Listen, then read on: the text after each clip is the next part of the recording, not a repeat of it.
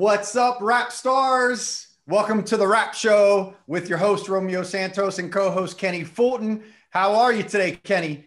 Doing great, feeling great. It's a great day. Good day to talk about real estate. Every day is a good day to talk about real estate. That's right. That's right. All right. So, what are we talking about today, Kenny? Listening to your agent, taking their advice. Ooh, listening to your agent and taking their advice. So, this is actually something that's really, really important in the market that we're in right now. And we were actually having this conversation with our team today, right? Mm-hmm. Yep. And so, what we were saying in that conversation was that we need to make sure that we are not more concerned about maybe telling somebody something they don't want to hear than we are about winning, right? We want to win for our clients. And the only way that you can win at anything in life is if you're totally honest about the environment, about all of the elements of whatever game it is that you're playing. Would you agree? Yeah, 100%. All right. So, what are some of the things that we're seeing where clients are not taking the advice of the agent?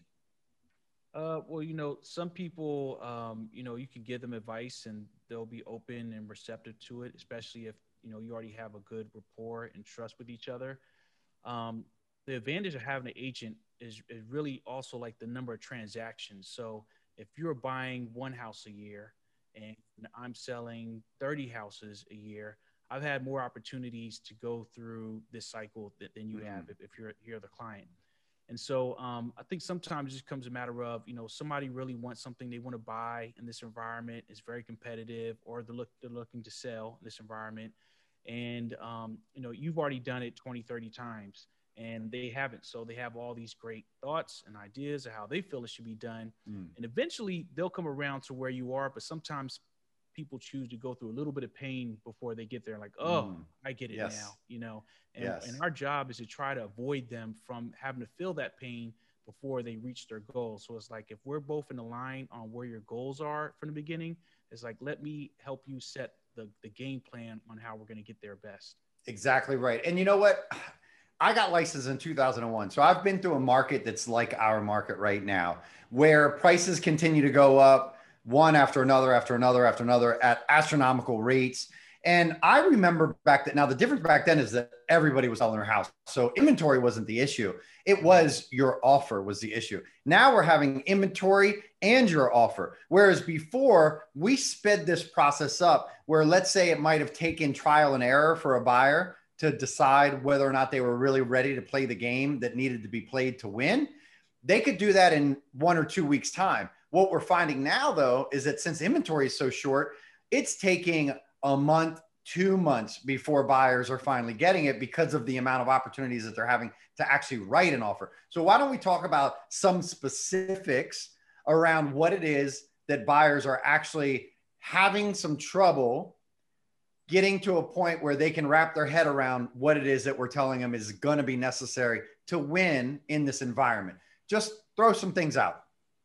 Okay, the first I'm gonna throw out is um, uh, highest and best. Mm. Uh, so if you watch a lot of HGTV, you know, and things like that, which which we all do, we're all guilty of, uh, of, of watching that. And the reason why I say guilty is because on TV, you know, it's done for entertainment. So those things throw out numbers like they wanted five, we threw out 450, they countered us at uh, 75, and you know we settled somewhere in the middle, right?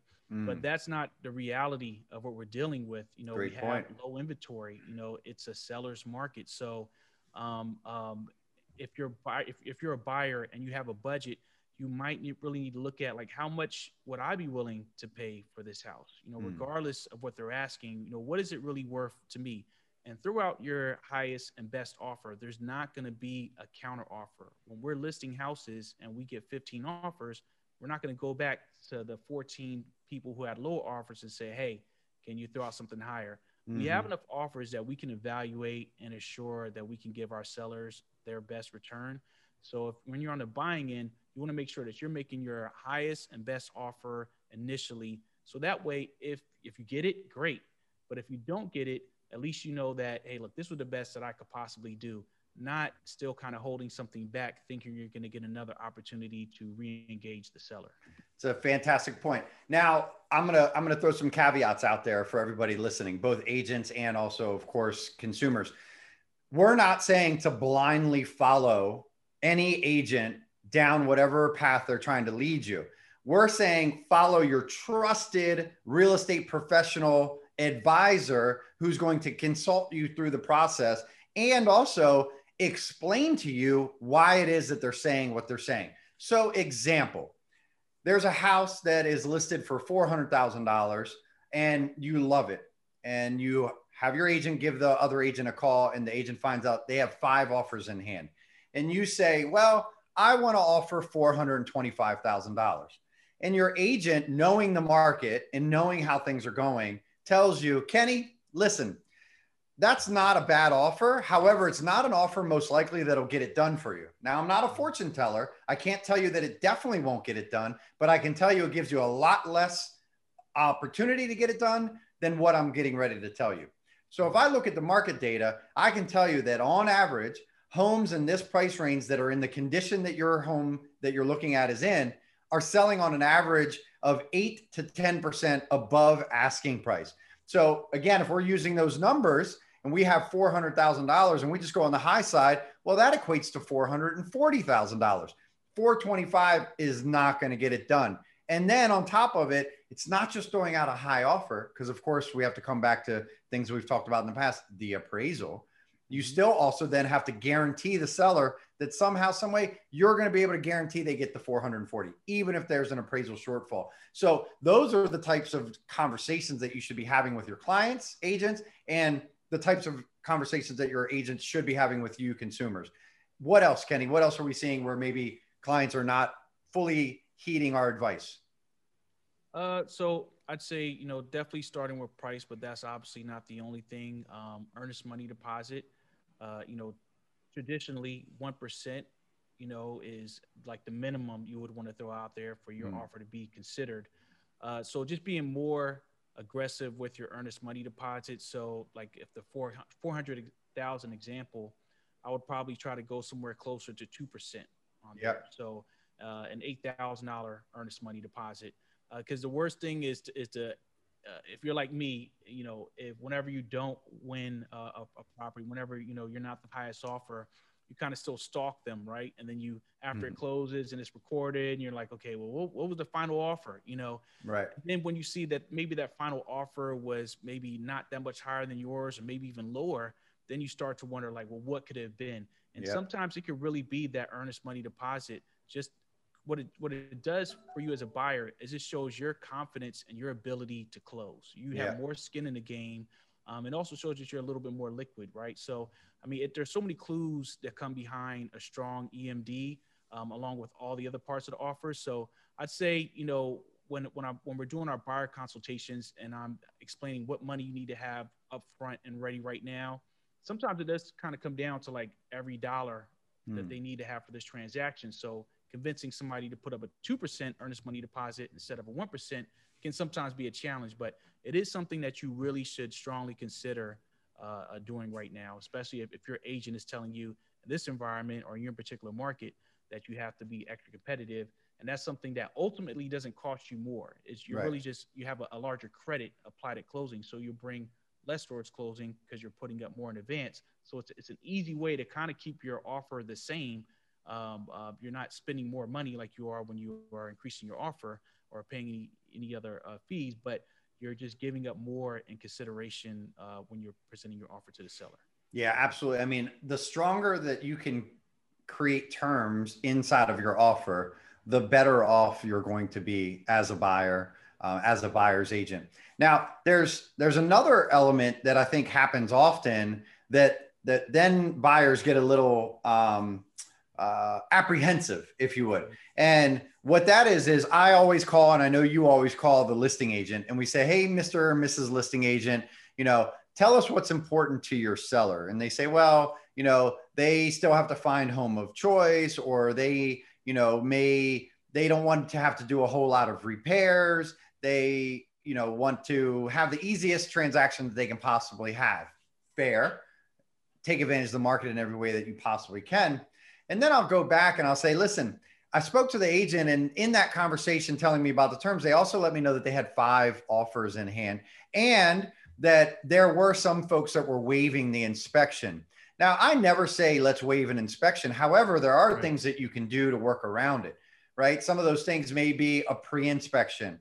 I've mm-hmm. had clients tell me, I don't want to spend $500 on an inspection if I don't even know if I'm going to get the house, which is fair. However, $500 to be able to go in non contingent is a very small fee that you can pay to possibly be the winning offer versus having to go at it again and again and again. Because let's be honest, if we get a month or two months in, and what was the interest rate two months ago? We were in the mid mid to high twos. Okay, and where are we at right now?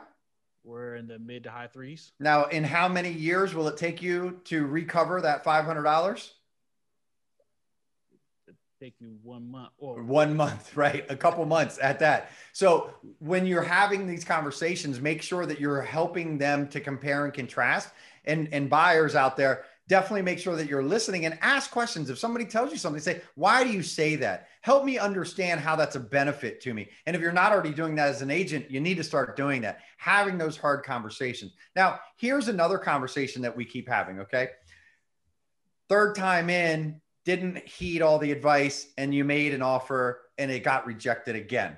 Some of the conversations that we're having to start to have with our buyers are listen, we want you to win, but one of two things has to happen. You either have to lower your standards, which we'd hate to see you do, or you're going to have to find a way to get more aggressive with your offers. But one of those two things have to happen for you to win.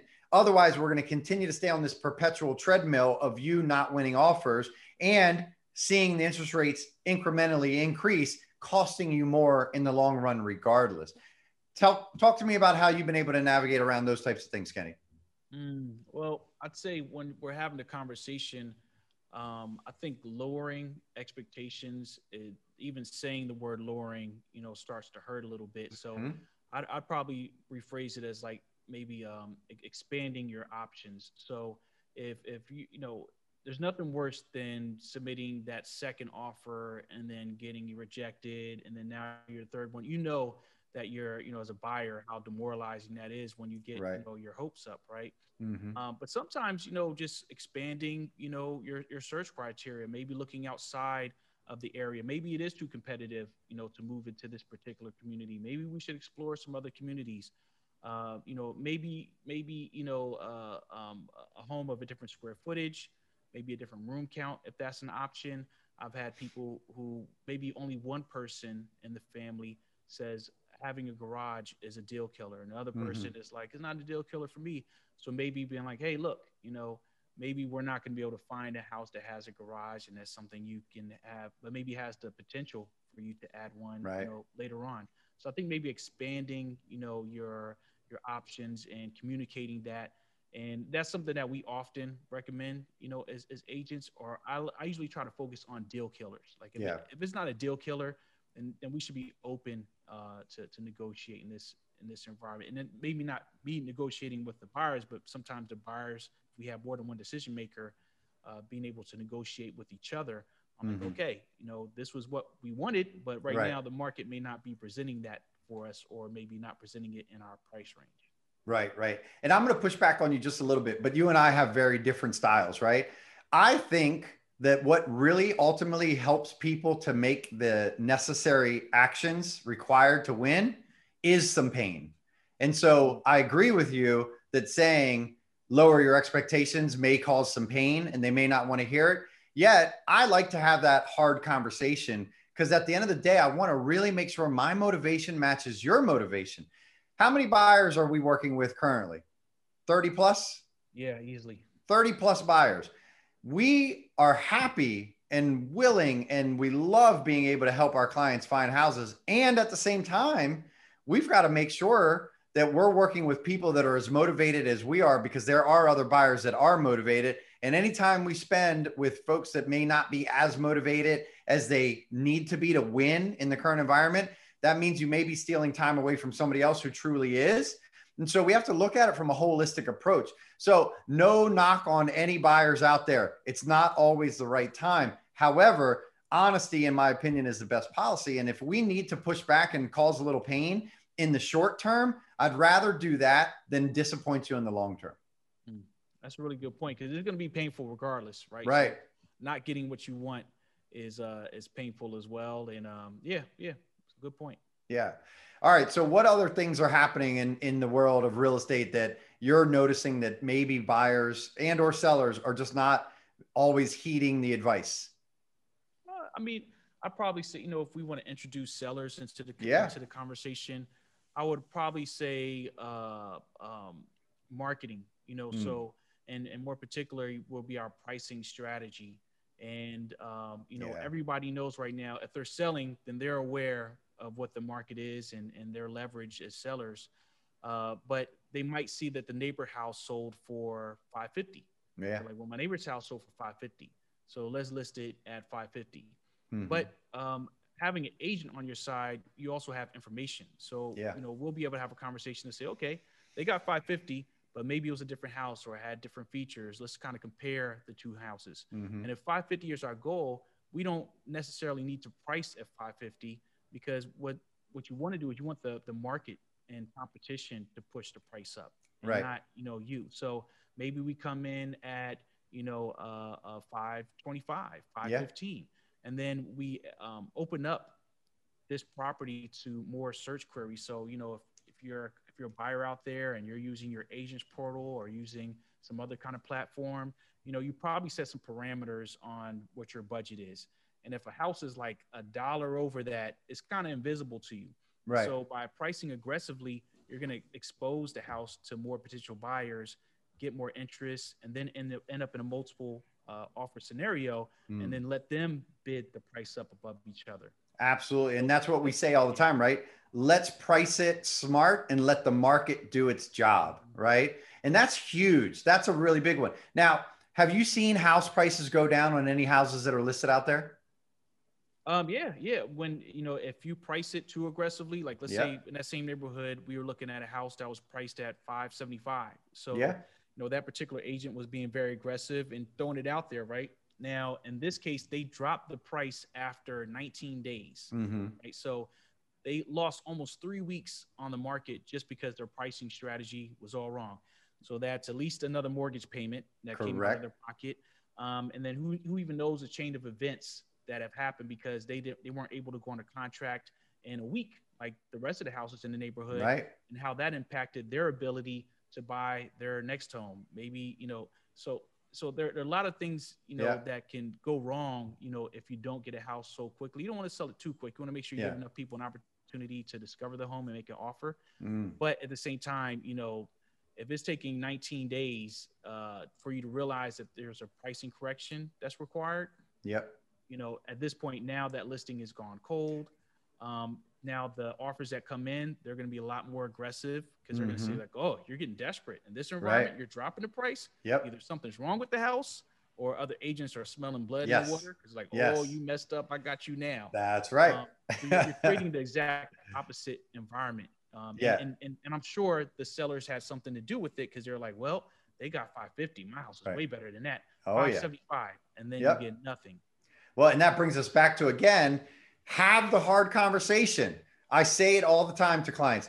I would rather disappoint you now than let you down in the future. I'll say it again. I'd rather disappoint you now than let you down in the future. I want to set realistic expectations. I know what I can do. I know the skill set that I have.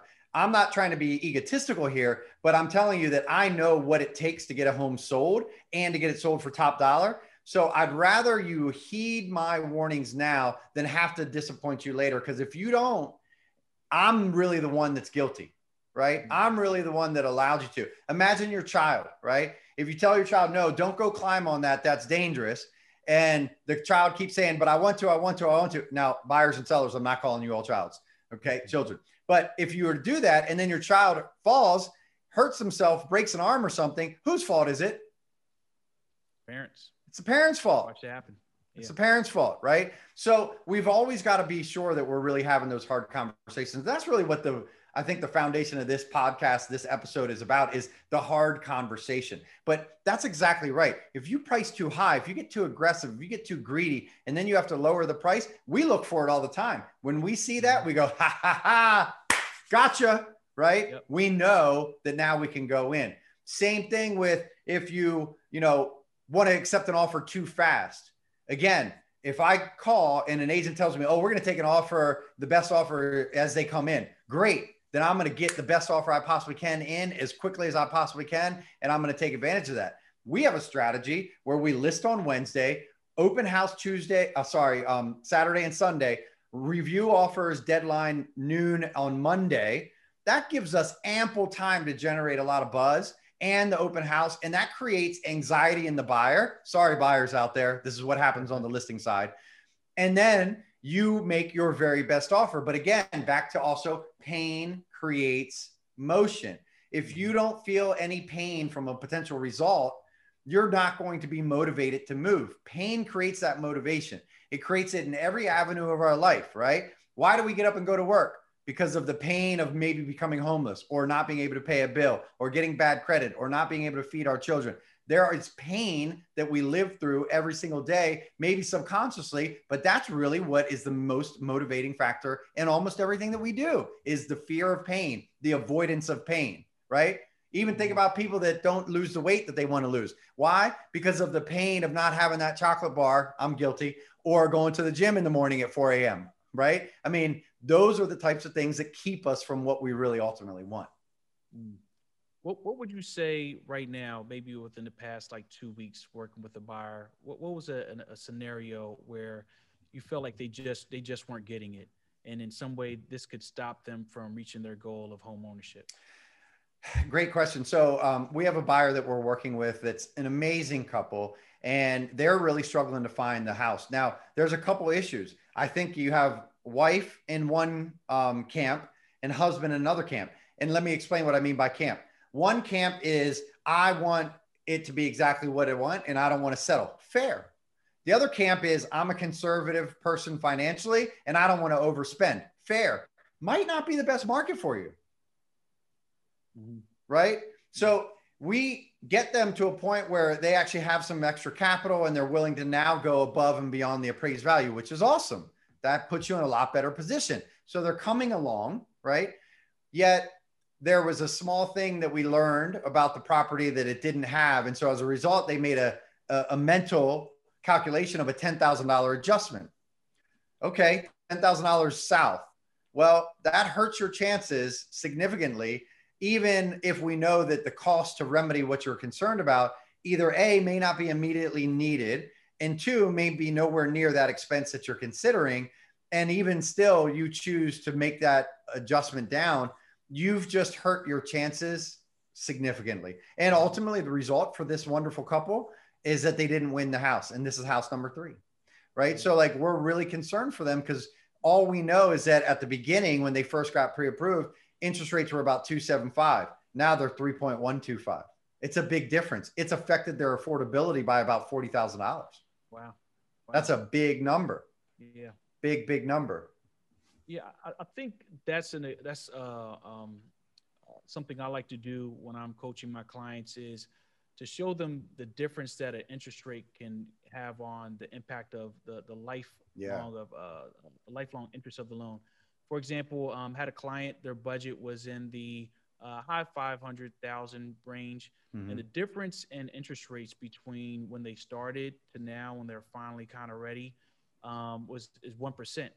And that, that payment ultimately over the life of the loan is going to cost them about $140,000 more. Wow. Over 30 years should they stay in the, in the home or the loan that long, right? Say the number again so everybody can hear it.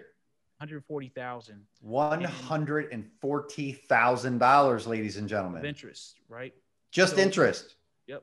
So when we look at, you know, maybe offering 30,000, 40,000 over asking, um, you know, you're going to make that back up with getting, you know, a better interest rate the earlier that you buy in the process. And even though now it's almost kind of like, uh, like Bitcoin, right? Anybody who's into uh, those kind of things. I remember Bitcoin was at uh, it was in the when I first heard about it. I don't know. It was probably less than like five bucks. Yeah. Then um, when I was thinking about making the decision, it was at forty dollars, and I I was thinking about it. I was like, nah, you know, I don't I don't really know. You know, people really didn't know Like, how do you get your money back? Like, what is this Mhm. thing? It's cryptocurrency. Right. Then when it went to three hundred dollars, I was like, you know what? Well, I've already missed out at this point. Yeah. I mean, it's already at three hundred bucks. You know, I was slow to make a decision. I missed out. Yeah. And then I started thinking, like, you know what? Well, I'm just not going to do it. And now it's at you know sixty five thousand dollars for for one Bitcoin. Wow. So even in this environment where we say rates were in the twos and now they're in the threes, don't think that now's not still a great time to buy. Right. As when the market truly corrects itself, rates will be back in the fives and maybe even in the in the sixes if our economy is doing really great at some point, right? Yeah. So and then when and the reason why I like to use that Bitcoin uh, scenario is because you think about an opportunity loss. So you think about well, I could have made sixty four thousand dollars, right? Well, at the same ter- term, you could I could be saving sixty four thousand dollars in interest buying in twenty twenty one as opposed to buying in twenty twenty two. Yeah. So making a more aggressive offer, it might feel like it's more money, but ultimately, what you're going to save in the long run will severely outweigh. And, that, and we're just talking about interest. We're not even talking about the appreciation of the home, Mm. uh, the the enjoyment of owning that home, and the Yeah. luxury of buying a home right now, and and the tax implication. There are a lot of other ways that you're going to save money. So, uh, being aggressive with your offer, you know, uh, it's our role as as your agent. Uh, to make sure that you also don't overpay on a house. Yeah. We recently closed on a property for an offer that was fifteen thousand dollars under asking, and Yeah. this was after the couple their first offer they had to go in twenty thousand dollars over asking. So the next property, when I was advising them, you know what, I think this house is overpriced. I think we should go in fifteen grand under, and they're like, well, how's that going to work? You just told us we had to be super aggressive and offer twenty thousand over asking on the last property. I'm like, well, this property is priced wrong Right. and there's really nothing here to support this value that they're asking. Yeah. I'll have that conversation with the agent, and so we put the offer in, and the offer was accepted with no counter offer, right? So Nice. that was a, a great feeling, you know, because really it's, it's not just about you can't just put anything up and put a million dollar tag on it. There still has to be some value there. Yeah. But you can feel confident, like if the value is there, you're paying more, but in the long run, you're going to save through interest and all these other kind of ways. That's a great point. That's a great point. Well, I don't think I could have said it any better. I mean, there is always a cost to not pulling the trigger and not doing the things that maybe you need to do. And if we look back historically from the beginning of time when real estate metrics have been tracked, they've always gone up. Yes, there's been dips, but it's always gone up. There is no nice single family home in a suburb community that you can buy for $15,000 anymore like you could in the Right. 40s. It's not there and it never will be again. So just remember, everybody, buyers out there, consult and be honest. Uh, sorry, buyers agents and buyers out there, remember it is an investment in yourself, in your future, in your family, and in your generational wealth. Buy the real estate when the interest rates are low.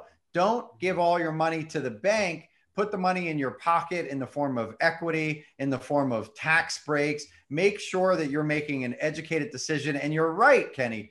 If you're paying over, it's okay right now. Nobody likes to pay over. It's a bad feeling, but sometimes you've got to do that. And you know what? The only way you're ever going to get hurt is if you sell low. So buy high, sell high, buy high, buy low, sell high. No matter what, when you sell, always sell high. So sellers out there that are on the fence, it's time to sell. Give us a call and we're going to help you capitalize and tap into the equity that you've got in your property. And then we're going to help you navigate this crazy buyer world. I think that's it for us today, Kenny. Anything else you wanted to add before we got out of here?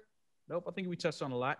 Awesome. I love it. Well, listen, Rap Stars, this has been the Rap Show with your host, Kenny Fulton, and myself, Romeo Santos. Thank you guys for tuning in. You can reach us on social media. I'm at uh, Red Anchor Properties on social media, on Facebook, and also Instagram. You can also find me at Romeo Santos, and I'm also Real Estate Romeo on uh, TikTok and Real Estate Romeo on Instagram. Kenny, where can we find you? Uh, Instagram is at Realtor Kenny Fulton, and uh, you could always call or text me 443 763 0958. Beautiful. And I'm 240 401 8023. Rap Stars, we're out.